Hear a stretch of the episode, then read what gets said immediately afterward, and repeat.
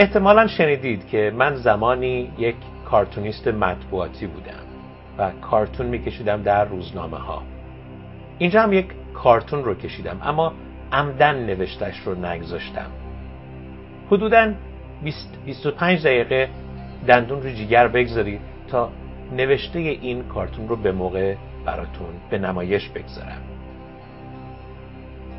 من امروز میخوام داستان تخلیه سفره‌های آب زیرزمینی ایران رو با تاکید روی دو شهر براتون تعریف بکنم: اصفهان و تهران. اولین پرسش اینه که درباره سفره‌های آب زیرزمینی ایران چه میدونید؟ من شاید این داستان رو با یک گفته از پدرم آغاز بکنم. Iran is facing a serious water crisis, and after that we would have food crisis. The reason for this dire situation is the shortage of water all around. Iran is in, in a very dry zone of the earth, and we receive about one third of the average world precipitation. Therefore, we have to be concerned with the amount and timing of water that we receive, as about sixty percent of our water needs is supplied through underground. We have to manage our aquifers very carefully.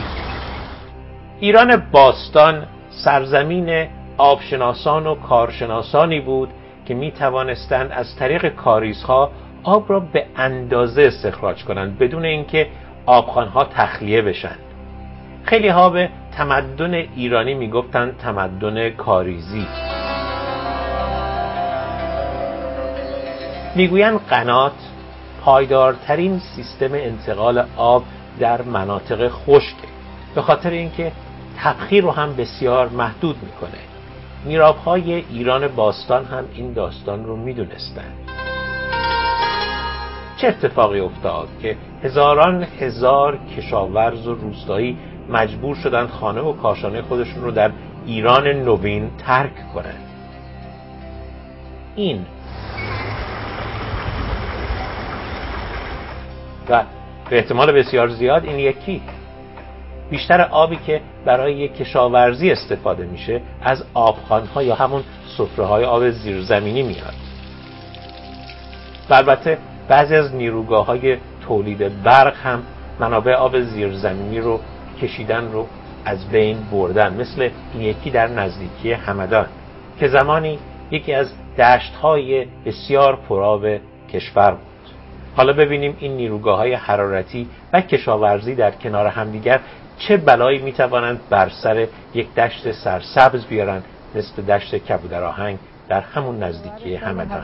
بود قرار بود ما بیایم اینجا زمین‌ها رو شخم بزنیم. اومدیم صبح سر زمین تراکتورها رو بندازیم، دیدیم بله زمینه نزدیک سی چهل متر دهنی دهنیش بود، رو به پایین نزدیک هفتاد هشتاد متر عمقش بود.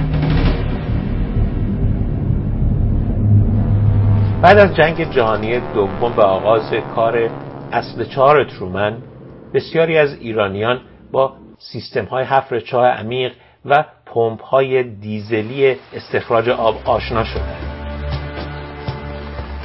در ابتدای دهه چهل، اصلاحات اراضی مورد نظر پادشاه ایران این امکان رو برای خیلی از کشاورزان فراهم کرد که مالک زمین خودشون باشن و با استفاده از وام‌هایی که میتونستن از بانک‌ها بگیرن، این امکان فراهم شد که به اندازه‌ای که دوست دارن آب رو از زیر زمین بکشن بیرون.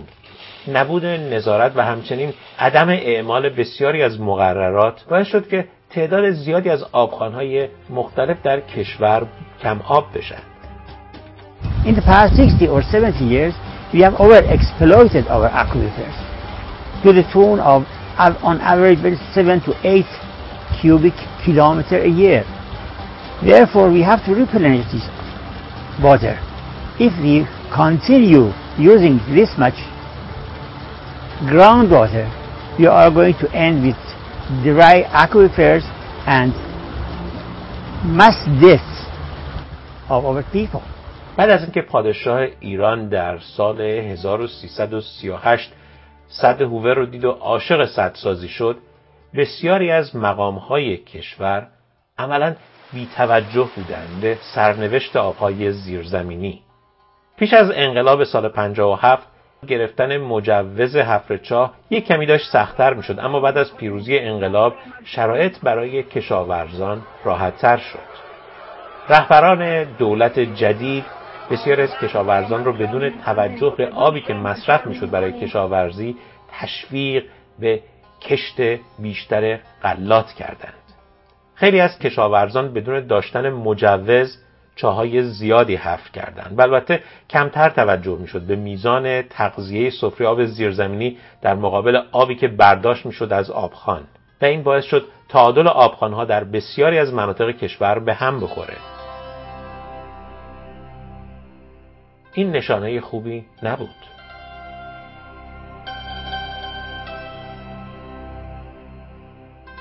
رهبران جدید فکر می‌کردند که ساخت سدهای بزرگتر و بیشتر نشانه ای از سازندگی و سعادت و ثروت کشوره.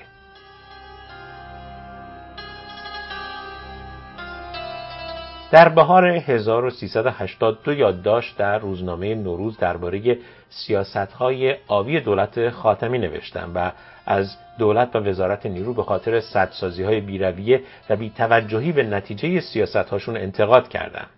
رئیس جمهوری مرا به دفترش احضار کرد و من اون رو سه روز بعد از انتخابات سال هزار و سیصد و هشتاد در ساختمان ریاست جمهوری ملاقات کردم.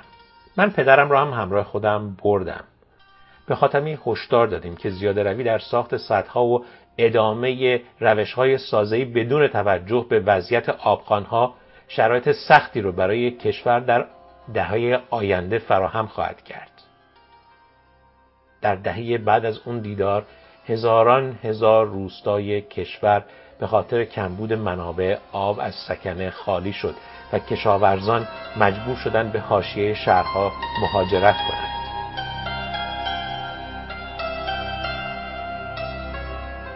We have water shortage in many places, in hundreds of villages which are short of water. In the old days they used to be supplied by qanats or qaris, but most of them have been dried due to the overexploitation by powerful pumps. البته دولت خاتمی هم حرفای ما رو جدی گرفت.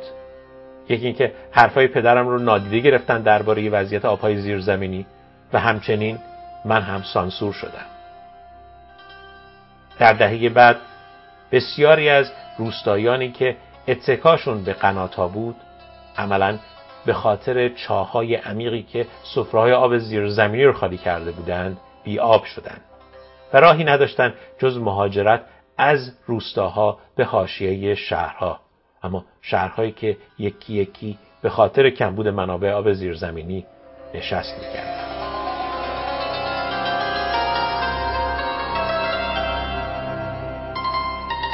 اصفهان یکی از حساس‌ترین نقاط کشور از منظر نشست زمین محسوب میشه و آبخوان اصفهان برخار که شهر اصفهان روش قرار داره موقعیت بسیار بدی پیدا کرده و بیشتر از نیمی از آب اون از دست رفته. اگر برداشت آب با همین وضعیت ادامه پیدا کنه و این آبخوان تغذیه نشه، بین نه تا پانزده سال دیگه این آبخوان هم به طور کامل از بین میره. بستر خشک زاینده رود که همه رو نگران کرده خشکیش، در همین ماه‌های گذشته بستر اعتراضات مردمی بود.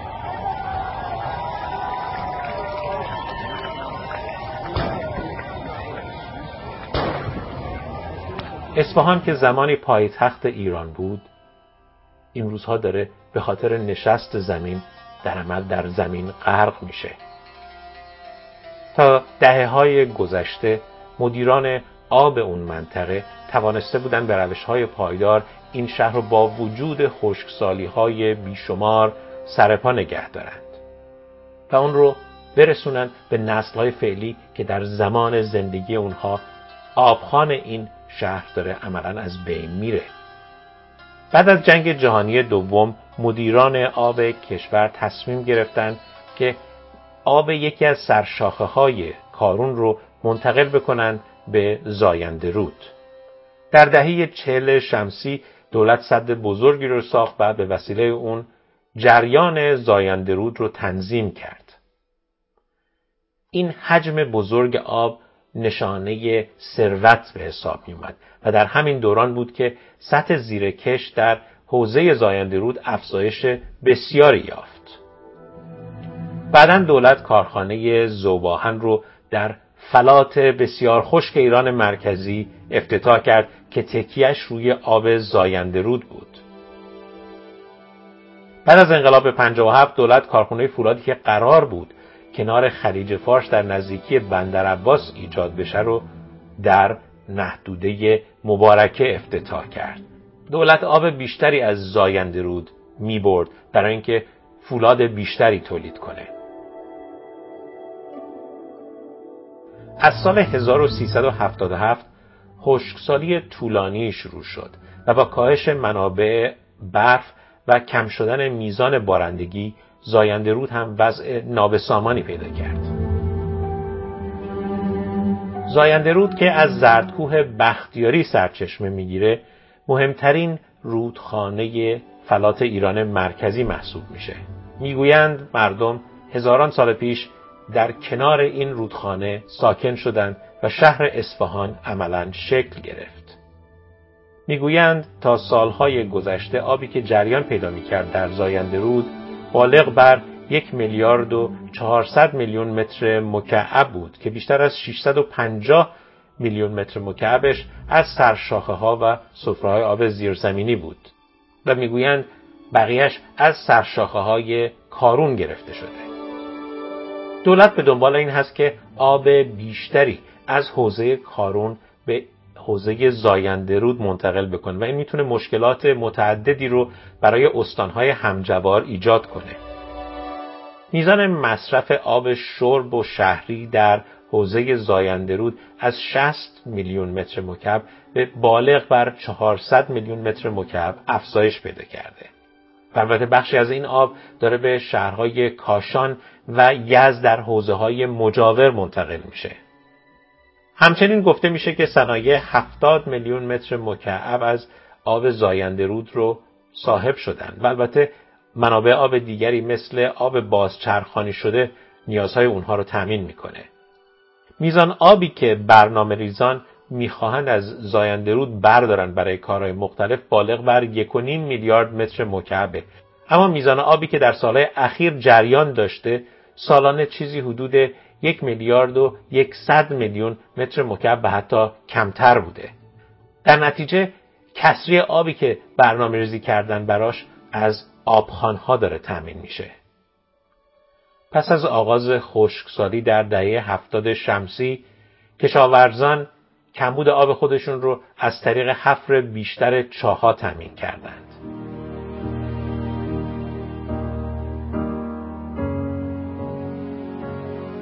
تدریجاً تعادلی که میان رودخانه و آبخوان وجود داشت از بین رفت و آرام آرام نشانه‌های نشست زمین عیان شد.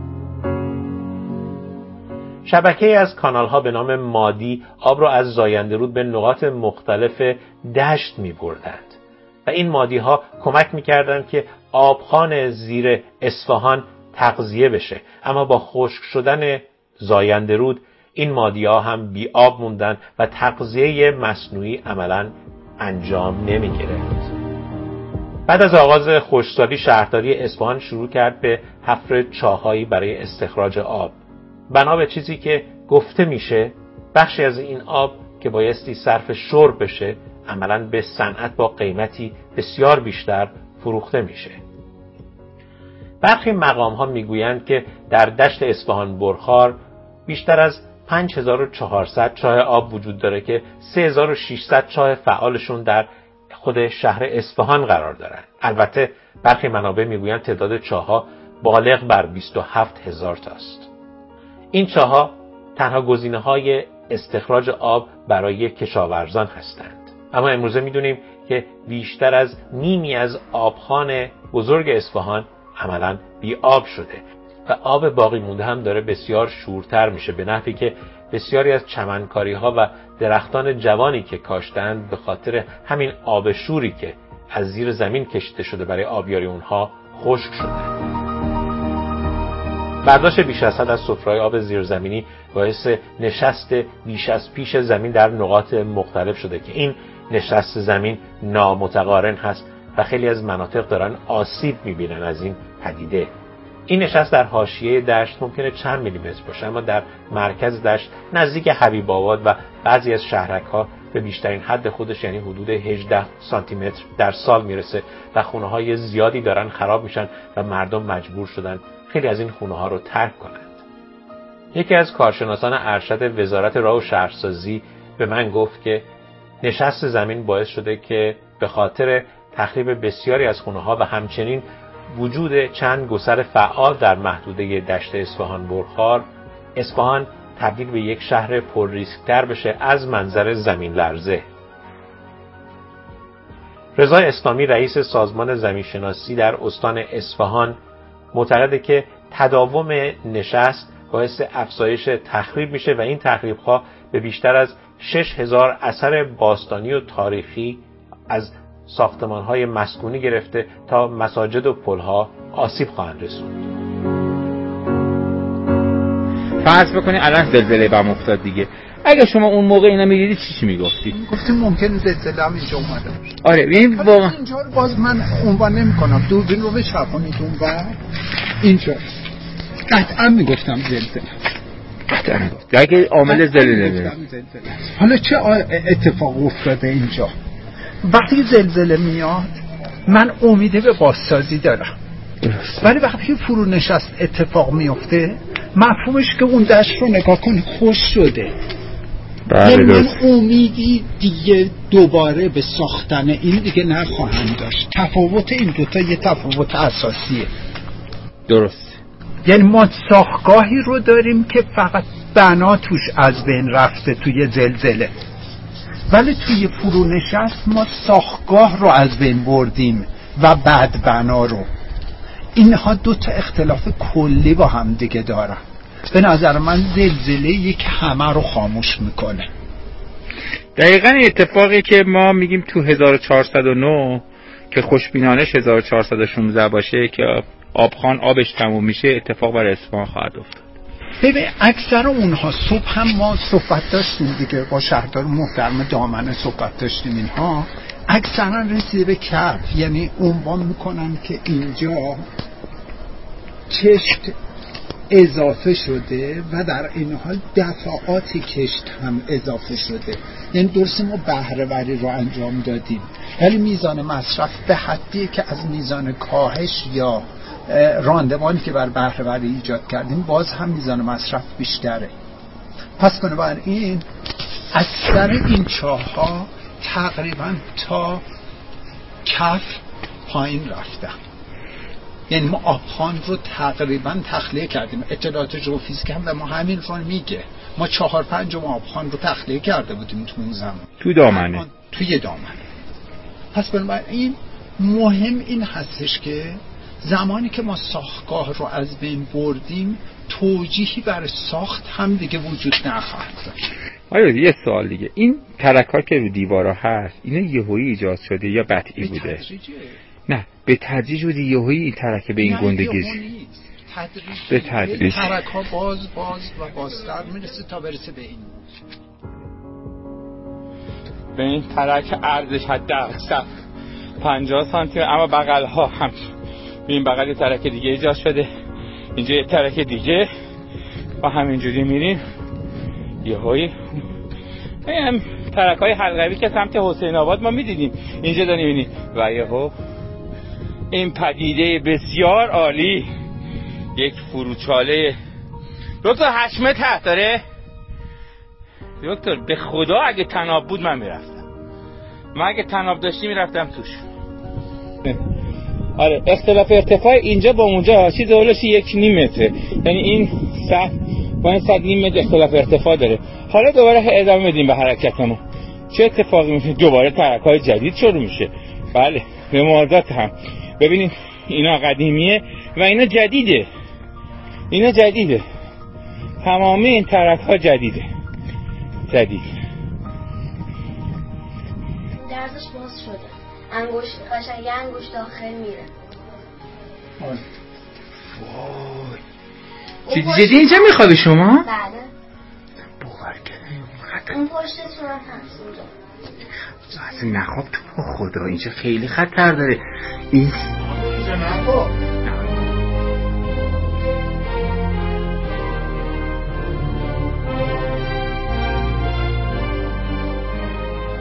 چند سال پیش دو دانشمند ایرانی مقاله‌ای رو منتشر کردند که بر اساس اون بین سالهای هزار و سیصد و هشتاد و دو تا هزار و سیصد و نود و شش سه منطقه در تهران دچار نشست بسیار شدید هستند. از منطقه در غرب تهران با نشستی در حدود بیست و پنج سانتی متر در سال، منطقه فرودگاه بین‌المللی امام خمینی با نشستی حدود پنج سانتی متر در سال و منطقه ورامین در شرق تهران با چیزی حدود بیست و دو سانتی متر در سال.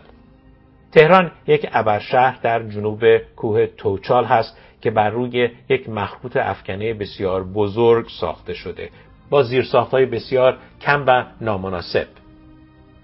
تا صدها سال تکیه اصلی شهرهای کوچک و روستاهای این منطقه بر روی قنات‌ها و رودهای کوچکی بود که در این منطقه جاری می‌شدند. در دوران قاجار وقتی که پادشاهان این منطقه را به عنوان پایتخت انتخاب کردند، مردمان زیادی از دور اطراف به اینجا مهاجرت کردند و شرایط تغییر کرد.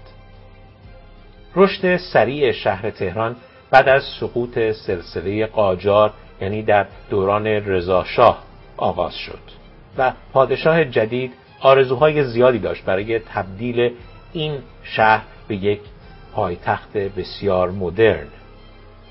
در دهه‌های چهل و پنجاه شمسی بسیاری از خانه سازان و شهرک سازان اومدن و خانه‌های بیشماری رو در دور اطراف تهران ساختن، بی توجه به وضعیت سفره‌های آب زیرزمینی و رسوبات موجود در این مخروط افکنه بزرگ. بعد از پایان جنگ ایران و عراق هم برج سازی در تهران شکل جدیدی به خودش گرفت. کارشناسان زمین لرزه زیادی منتظر اومدن یک زمین لرزه بسیار بزرگ هستند که بر اساس برخی محاسبات تعداد کشته ها از صد هزار نفر هم فراتر خواهد رفت.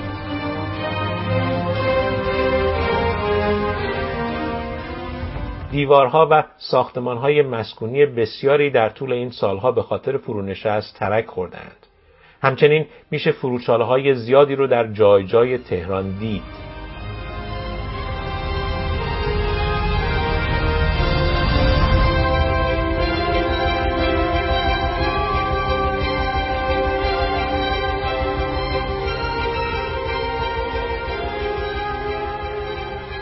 سالها پیش گریسی که زمانی عضو شورای امنیت ملی کاخ سفید بود و به عنوان یکی از کارشناسان مسائل سیاسی ایران شناخته میشه، به من گفت که اثر یک زمین لرزه و خشکسالی بسیار بیشتر هست از اثر یک کودتای نظامی بر روی ایران.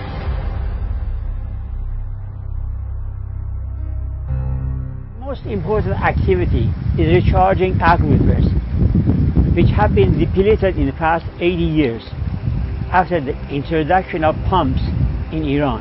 What we do, we divert flood water from mostly ephemeral riverbeds and spread it on coarse alluvium where infiltration is very high. By so doing, not only we charge groundwater, but we make soil thicker, and actually soil building is another part of our project. It is done by nature because the flood water is turbid and we have high rate of erosion on our watersheds. The flood brings a lot of silt and uh, clay and organic material, and we spread it on the ground. By so doing, we actually increase the soil depth, and on uh, sandy land we stabilize the moving sides.